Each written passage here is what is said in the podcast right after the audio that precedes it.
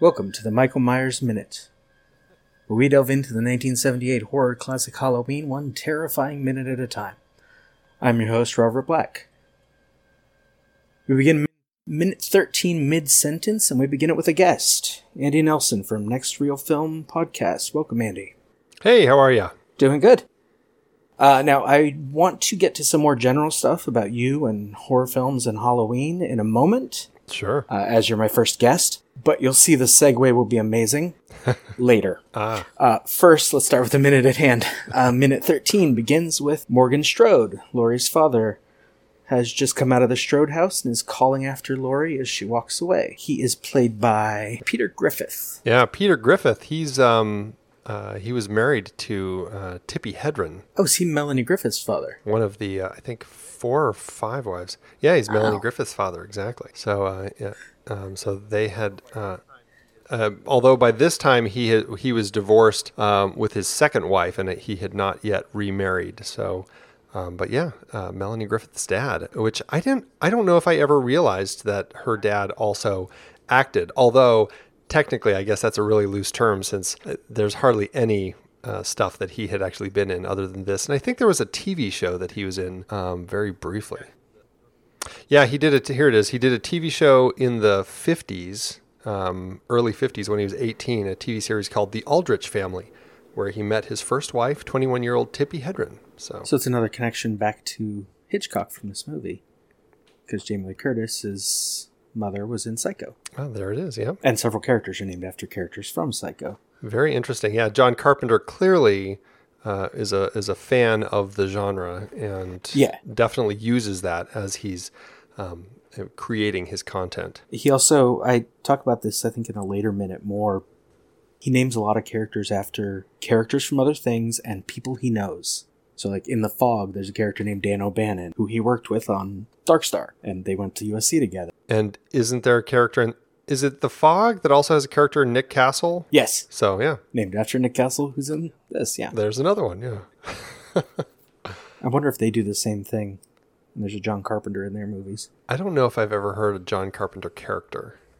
His name is so maybe a carpenter yeah, Carpenter. There you go. John the Carpenter. one of the halloween comics i think has a dr carpenter at the sanitarium Oh, nice. Now, d- when did the comics come out? the Chaos Comics came out. Chaos is the publisher. Uh, around 2000, it was after Halloween six, and then I think they came out about the same time that H20 came out because they directly tie into the plot of H20 and make an effort to connect Ah, the okay. new t- timeline with the old one. But then part of what's in them gets contradicted when Resurrection comes out as the sequel to H20. And then there was a later comic called Night Dance, which doesn't connect directly to much of the movies. It's more tangential. Interesting. It was more of a comic series. It wasn't like adaptations of the films. No, it wasn't. There's scenes from the films in there, but it was a new story Gotcha. Interesting. I've never picked up the comics. about. Actually, it's about Tommy Doyle, the little boy that Laurie babysits. He's a main character in Halloween 6. Oh, You said you hadn't seen that one. I haven't. Right. But he's the main character, it's like a grown up. And so he's the main character of the Chaos Comics Halloween series. Oh, okay. And it's like ties in the gap of time between that and H20. Very cool. Did they have the same actor come back? Because we we get to meet Tommy in this in this minute here. No, no. Uh, Brian Andrews, I believe, went on to be a police officer, Oh, the one who plays Tommy here, and Paul Rudd plays him in the Halloween How funny. Six. I believe it's Paul Rudd's first film or his first big film. wow, the Ant Man himself. There it is. So so Brian Andrews. I well, I'm jumping ahead in the minute. That's okay. He had so he had acted for a, a while. Uh, I guess kind of a kid actor, and then I guess it was probably once he was done with that that he must have become the cop then, because he was. It looks like he acted all the way through 1987's Three O'clock High before he kind of left acting until recently. Yeah, and you said 87, so he Yeah. would have been, yeah, that'd be, be around 18. Yeah. So I guess he acted until he was an adult. Huh.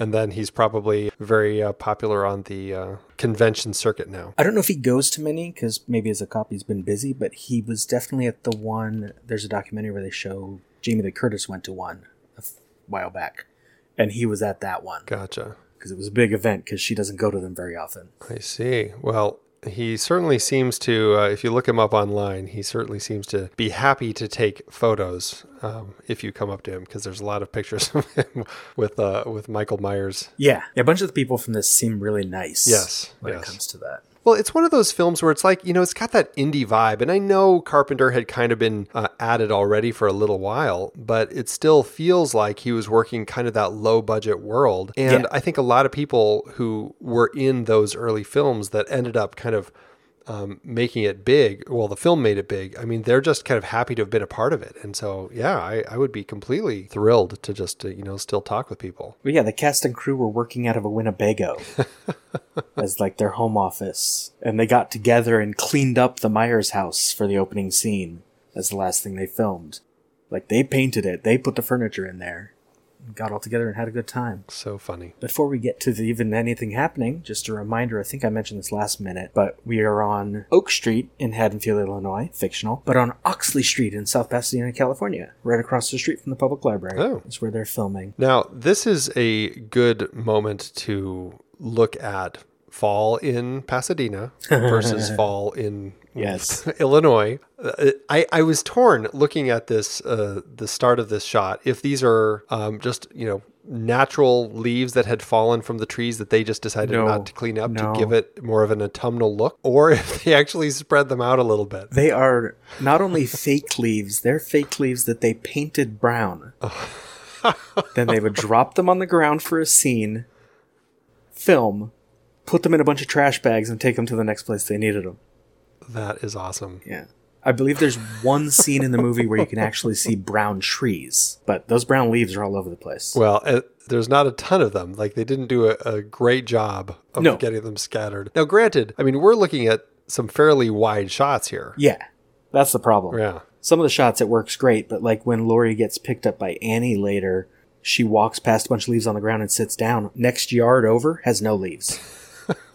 like you can you can see a line where it make it, maybe they didn't think it was going to be in the shot, and so they just didn't put any over there. You know, they do a really good job though. Well, at least in this first minute, they do a good job of not showing palm trees. Like they found a good stretch here because, you know, you're you're in LA, I'm in Phoenix. We have palm trees everywhere. Yeah. And I think I only catch one glimpse of a palm tree, but not in this minute. I think this minute actually is pretty solid with uh, kind of a palm tree list. Actually, this minute is where I noted the palm trees. this minute is. Yeah, this minute. Oh, way in the Second- back. Way, way in the back. Second okay. 42 when Tommy walks up. Right. Yep. I see him now. Yep.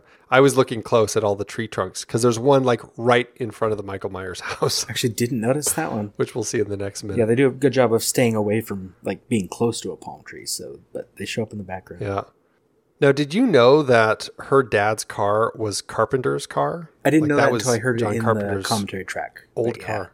Yeah. it was his. Was it some? Yeah, just a real. But man, it goes to uh, show what was popular in the late seventies. That is like one dark brown big car. It is a Cadillac Fleetwood. there it is. Yes, that belonged to John Carpenter. The one one car for sure that is didn't belong to anyone was the station wagon that they used. They rented it and didn't even tell the rental agency they were using it for a movie, Oh, even though they installed the gate inside it to divide the first row from the second and put a seal on the door, but they didn't tell anyone. I guess as long as you're returning it with all that stuff out of it, right? Yeah, as long as you don't damage it with that stuff. Yeah. as far as the um, the locations here, so you know, you you pointed out where the house was that uh, Lori lived. Yeah, this is 1115 Oxley Street. how well did they map out like her path like because you know in film you can Not like very. one street can be completely uh, not connected to the other but the magic of the movies makes it look like Yes. they're connected so when we cut to the next shot of her kind of walking across the street this is a totally different spot It is, well, she walks east on Oxley. That's the street she comes out on. Mhm. And she turns south on Diamond Avenue. Now, three seconds later, she is, it's like half a mile north, going the opposite direction, west. uh-huh And for listeners who have listened to minute one, where she comes around the corner is Magnolia Street, which is right where that tree that my sisters and I were talking about that were- always made us think that Michael Myers was standing there behind a tree. it's right around that corner. ah fun memories as a kid Yes. And my sister's in laws lived in that house right there. So we saw that tree all the time, and we're little kids who watched Halloween. This tree looked like a shoulder of a person standing behind it. Ugh. Like the trunk was just misshapen. And especially at night, it's like you didn't even want to walk in that yard. This is the one right on the corner with kind of the the angled sidewalk going up to it. It's it's actually like the third house in. It's it'll be it's where I stood when they filmed a scene for Halloween 2. But I'll get to that when I get to Halloween 2 in many weeks. Very cool. So, When I was 5 years old. oh my goodness, I can't imagine watching these. I can't imagine showing either of my kids who are 7 and 11 this movie. I think they'd have nightmares for weeks. I know my son would. Oh, I'm sure I had nightmares. but then when we'd rent other horror films, I'd be like, yeah, I want to watch it. It's funny, kids can sometimes take it. Like my son sat with me, and again, he's seven. He sat next to me and watched Winchester, which is the recent film with um, uh, kind of the haunted house one about that crazy house in California that the lady kept building and building. And he, he had no problems with that. And I'm like, why are you, this is a haunted house. Why are you fine with this? But, you know, it, it, sometimes it's just, it's what you don't know what it is that's going to kind of spook a kid. Yeah, it'll be certain kinds of movies. Like it, w- at that age, the things that bothered me were stuff about like nuclear war Yeah. because you know it was the end of the Cold War. Horror films like this, they bothered me in a different way. Hmm. You must have loved, what was it, the day after? Yes, the day after, Uh-huh. especially yeah, yeah. So the the Myers house is five and a half blocks from Laurie's house in reality, not in Haddonfield. And she's on her way to school, but she's taking an alternate Yeah. route. As well, I guess we'll find that out Yeah. soon. But uh, but yeah, so this is not her normal route to school. No. But this this is kind of a big moment though, because we're this is you know kind of the minute where we really start to get to know um, Lori. Yes. Which you know, I mean, I know you kind of met her in the last minute, but this is really it. And it's interesting. I was watching this and I didn't realize how we don't really get like a good shot of her, like kind of that establishing protagonist shot at any point in No, we're looking at her from far away when she comes out of the Yeah. house. Yeah, and then we kind of follow her. She, we see her. I mean, we're kind of assuming that walks. she's going to be a, a, a protagonist because we're following her. Right. But she goes, uh, you know, across the street and everything, and and we don't really get to spend much time with her until after she's kind of hooked up with Tommy. Yeah, even the first scene, she walks away from us. Yeah. You know, she comes out of the house and walks past us and away. But then we're with her on another street. We assume she's the lead. Yeah. Although Right. She hasn't done much yet. No, she hasn't, other than walk away. I have a I have a note here from the novelization. As she's walking to the Myers house, she is thinking about Judith's murder because, like, she knows about th- that that happened in this house, and uh, the potential buyers that she's dropping off the keys for are a couple from New York who what's the quote? They thought the idea of a haunted house was charming and something they could boast about. Ooh, So a couple from New York are coming to buy the house. sounds like the, the first season of American. Uh, yeah, American Horror Story. Yeah, yeah, American Horror Story, right? and maybe if she hadn't walked by the house, they would have shown up and they would have gotten killed. Yeah, it's interesting. Uh, I, well, I guess we'll talk about that in, in future minutes. Um, kind of the, that kind of this is really these this next kind of chunk of minutes is really where we kind of where everybody kind of comes together, and it's it's uh, it's nice to see how all of these Yeah. threads all of a sudden come crashing together so quickly. especially when you look at this movie by itself, like without the sequels, like the second one where she's his sister now, Yeah, right. and stuff like that. The only reason he has to go after her is because she steps on his porch. Yeah, which I find so interesting that that's it. That's the only thing that really kind of connects her to him. So interesting. Now we get some, uh, we get a nice little dose of uh, Carpenter music also in this minute, which is nice. Yeah, He's a he's one of those great auteurs who I think you know. I mean, his music is. uh, I I had an issue with his music for the longest time, and then I um, just I, I went through all of his films and I watched all of them, and I kind of really kind of started falling for just kind of the simplicity of his music. And then I saw his concert when he came through here. I was at that two years ago now, and uh, you know, there's something about it that I think that he just he really was able to tap into something with the score for this film in particular that Yeah. um, gives it such a sense of presence. and it's very simple, but You know, and I heard that when they first cut this film together, they did a, a test screening without the music that because he hadn't finished it or something, or it was different music. I'm not exactly sure. And audiences were bored. They thought it was just horrible. And he came up with the music because he was trying to find something that would help yeah, alleviate that kind of his fear of an audience being bored in his movie. And yeah, and it really clicked. I mean, it's it's just such an iconic score now. And there's a stretch of movie here for like 30 minutes where very little happens if you're looking for a horror film or a slasher film. This kind of predates most slasher films, but if you're looking for that, yeah, you're going to get bored if the music doesn't draw you in or the characters don't draw you in. yeah, right. So we meet Tommy here. We get to see the two of them come together. And Yeah. I couldn't help but think how funny it was. And I don't know if it was just the young actor or if it was the way that Carpenter directed it. But I swear that this kid, like, he calls her name and comes running before she's even had a chance to come around the corner of the house for him to ac- actually see her. Pretty close to it, yeah. Like, he is on it and he's running. I think maybe he could see her at an angle, and there's no one else outside. Yeah. So maybe it drew his attention. But yeah, he does I guess, kind of lead I with guess. his voice before he's even in the shot. Yeah.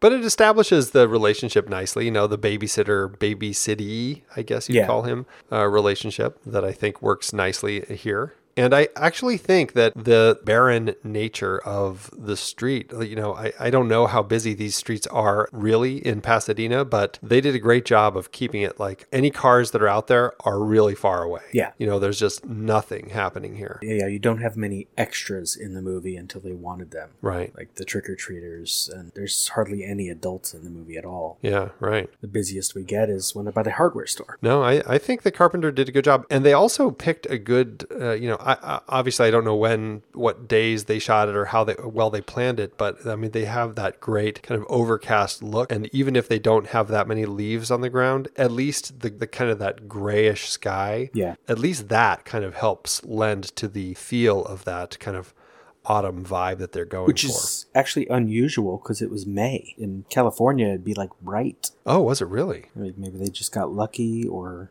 Wow. they had the right filters on. I don't know. Yeah, I'm not sure. It doesn't look filtered though because No, You don't see shadows on the ground really. Like it looks like it's just overcast. I think the one, the only scene where we really get sunlight is And I wonder how many days they shot. they shot for 21 days. Now, do you know how many of those were day shooting versus night shooting? Uh, not exactly, but I think it would have been about half and half, or maybe a little bit more night. Yeah, I would think it would be a little more night. But I guess once you once you're interiors, then you can probably fake that pretty well. Well, they were filming in real houses though, so then you got to block out the windows. Yeah. I mean they could do that. Yeah, well, it is a uh, it's a very sparse minute, but I think that it, it just you know I- I don't know. There's Jamie Lee Curtis has a presence, and I know she wasn't Carpenter's first choice. In fact, I, I I think that it gosh, what was it? It was like the the the daughter of the lady who is in Lassie. I think Yeah. that Carpenter wanted another. And then there was and there was some other girl who he didn't even know her name later in commentary tracks. Where he saw some girl on a TV show and was like, she'd be good. Well, it's just But yeah, they ended up with yeah. I mean, casting Jamie Lee Curtis, I think, was just such a great move. I mean, she just has that presence, and I mean, a lot of people come from famous families, famous acting families, who don't necessarily have the acting chops. Yeah. But I think that she really just carries it. And like we were saying, I mean, you don't have a great sense of connection to her as the protagonist from the shots, the way that he shot it. You know, she's never very close to the camera. She's just kind of walking away from us through this whole thing yeah for this walk. but there's still enough of a presence with her where you still feel like you know drawn to her as your as somebody of interest This scene was also the first day of shooting, according to Jamie Lee Curtis in the commentary. oh interesting It was her and, and Brian Andrews walking down Meridian. oh right because they had to shoot the house out right didn't they had to shoot all well, all of the stuff with the Myers house because then they had to um, clean But it they up. cleaned it up on that was for the last like day of shooting when they filmed the opening sequence where the house looks right right right nice. back in the 60s how old is Michael Myers supposed to be now because he was this is 15 years He's later credited at 23, but they specifically say he was six, so he should be 21, interesting he is a beefy 21 year old especially for just sitting around in a sanitarium every day, as the movie presents it. I'm Right. exactly. looking in from in my notes for when she she asked Tommy if he ever thought of killing someone, and I can't. Oh, it's next minute. Okay, I'll get to it then. Oof. yeah, this one we don't really get a whole lot other than them coming together, and then he asks a million questions about can Yeah. we do this? Can we Make jack o' you know, lanterns. make a Watch jack o' lantern? uh, monster Can movies. we? Uh... You read to me, make popcorn. And it- that's that's also interesting because we're, again, we're just looking at the back of her head through that whole thing. It's really like we're focusing on Tommy through that whole inter- Well, yeah, interchange. which is also interesting because Michael follows Tommy first later. So it kind of connects them both. And we don't know what's going on here, what Michael is going to do. yeah, right. So Interesting. it's a nice setup. Yeah, it is. And it also kind of goes to because I think it was Carpenter who, when the movie came out, I feel like a lot of critics had talked about it being, you know, this uh, the whole thing about, you know, oh, the virgin survives, those who weren't, you know, who were screwing around, they're the ones who get killed. Yeah. But that I think also lends to it that, you know, he's it's not necessarily about you know virginal it's just kind of you know youthfulness or something that, that he's following like he sees tommy Yeah. and he follows him True. too The Carpenter specific thing for this movie is that he doesn't say it's because she's a virgin. It's because it's more about she was paying attention just by like dint of Yeah. being busy babysitting and taking care of a kid. She noticed things. right while Linda and Annie are too distracted. Yeah. Later slasher films would reinforce the idea that yes, Yeah. if you sin, if you have sex, if you do drugs, you're gonna die. But Laurie even smokes a joint later. Yeah, it seems like that whole that whole idea of that was born from this film, but it it never really seemed like Right. it was actually from this film. Like this film didn't seem to go to that length. But you look at the Friday the Thirteenth series, or or like you said, the later Halloween films. That is kind of the crux of the whole thing. Yeah. it's like you you know screw around, and even I mean even going all the way up to the modern films, like It Follows and stuff. Yeah, that's the It's- point. It's a huge thing in the horror genre. Yeah, but the first Halloween doesn't have it that much. But then you get Friday the Thirteenth plays that up, and by the time you get to Halloween two, you've I think you've already had Friday the Thirteenth Part two. You've had a bunch of other copycat slasher films. It's a thing by the time they make Halloween two, and so they have to include it. Yeah. But here, yeah, even though it's born here, as you said, it's not necessarily happening here. Huh. Really interesting. Do we know what grade Laurie's in? The movie doesn't say, but she is supposed to be seventeen, Okay, so so like a junior. kind Yeah. of that junior senior range because she's got a few books but she's not carrying a whole lot of stuff to school No. Not too much. Carries more home, I think. yeah But yeah, she's supposed to be 17. I heard a thing talking about this movie today, or more about the second one, and how old she would have been when Michael killed his big sister. And they're like, did his parents have another kid after that? I'm like, no, she would have been a toddler, possibly Huh. even in the house at the time. But that's part of the larger story from the later movies. huh In this one, she's just Laurie Strode. right right well i'll have to uh, yeah because you said it's the second one where that fact comes out right That she's his sister, yeah. yeah does that stay um, canon it not forever. Um, that stays through six, and then when they bring Jamie Lee Curtis back, because four establishes that she died in like a car accident, and so the main character of the fourth one is her daughter, who has also been adopted. And when Michael finds out she's alive, he comes to try to kill her. mm. But when they got Jamie Lee Curtis back for age 20, they just ignored those and said she'd been hiding under a different name since 1978. oh, okay i couldn't remember that from h2o i don't think i'd seen that since it was in theaters I think I've only seen it twice. I saw it in the theater and then I watched it for my blog ah gotcha because I watched all of them again. I did a month of slasher films. that's fun Oh, yeah. So at the end of this minute, we have Tommy's questions, as you said. The last one can we make popcorn? Lori says, sure, sure, sure. And the minute ends. Lori and Tommy are still crossing Magnolia, headed south on Meridian in South Pasadena. They're just half a block from the Myers house. And that is all for minute 13, really. lucky number Unless you have 13 something else on this minute? nope that's all i had Okay, now, Andy, if the listeners want to stalk you, where can they go to do that? Like your home address, your regular hangouts, that kind of stuff. all that fun stuff. Uh, they can head over to thenextreel.com um, or they can search for the podcast under the next reel on Facebook, Twitter, uh, Instagram, uh, Pinterest, all those places. And of course, any podcatcher of your choice. You have a Pinterest. Pinterest, yeah, we post movie posters up there. Nice. So yeah, we're all over the place. So uh, yeah, but we uh, we have not covered any of the Halloween films, but um, we have done a number of horror uh, series and films. And so um, if you're interested in horror or uh, just talking uh, long, spoilery conversations about movies, then uh, yeah, I love check us out. long spoilery conversations about movies. Well, clearly we do too because we've been doing Yeah. it for gosh six years now, wow. Um, six and a half, something like that. I'm only just starting doing it in this format. I did it on a blog for years. Now this. And now the Movie by Minute podcast. Yeah. There it is. Anyway, the Michael Myers Minute is a production of Lemming Drops Studio. You can find more content at lemmingdrops.com. You can stalk us on Twitter and Facebook at Myers Minute or join our Facebook listeners group 45 Lambkin Lane. Don't forget to subscribe, leave us a nice review if you like what you hear. Until next time. See you